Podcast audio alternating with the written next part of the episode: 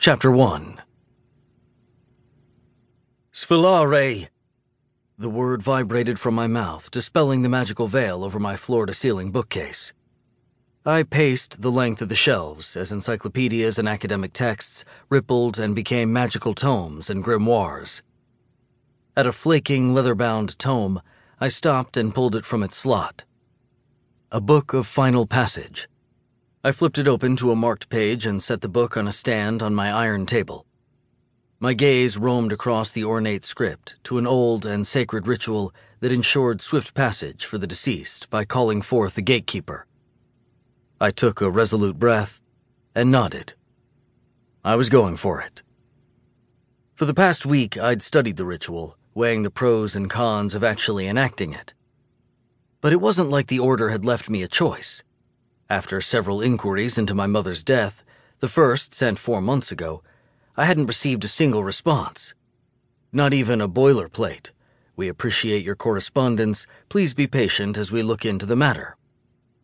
So, yeah, the order could bite me. I consulted the book and some notes I'd jotted into the margins as I pulled spell items from my storage bins.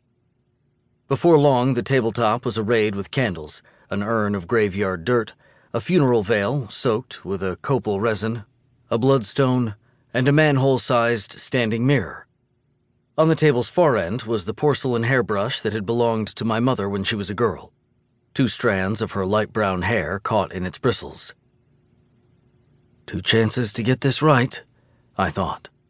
I walked in a circle, sprinkling the graveyard dirt into a symbol of the dead.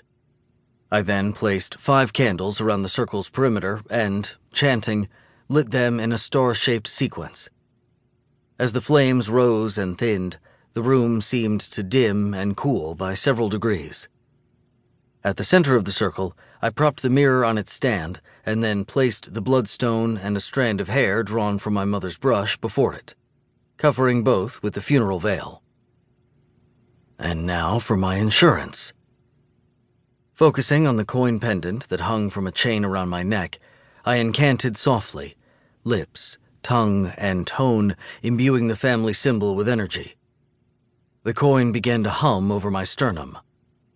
I switched chance, encasing the coin in a small shield. If I calculated correctly, the energy building up in the coin would overwhelm the shield spell in about five minutes. A time bomb, for if things went sideways. Gatekeeper, I whispered in an ancient tongue as I stood from the circle and drew my sword from my cane. You who grant passage to the dead and the dying, who safeguard the in between, I beseech you to carry our beloved to the world beyond, to spirit her soul with all haste. Wincing, I drew the sword's blade across my palm. I held the wounded hand forward, allowing the blood to drip over the artifacts in the center of the circle. Take her, I said. The charcoal smell of the copal thickened, and the room dimmed further. A sound like distant thunder rumbled in. Black clouds filled the mirror, twisting slowly into a vortex. She is ready to pass, and time is short, I said, the spell elements amplifying the power of my mother's hair, wrapping it in a potent aura of fresh death. Take her, I repeated, fog issuing from my breath now.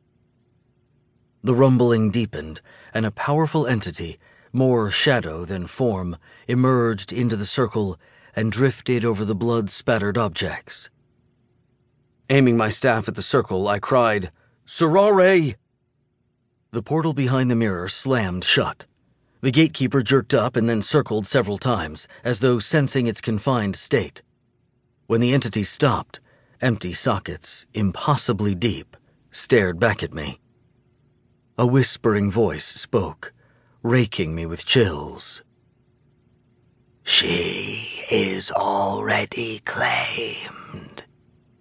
I went mute as I studied the being as ancient as humankind.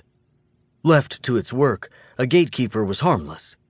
When tricked and trapped, not so much. But I needed to know what had happened to my mother and a gatekeeper could tell me.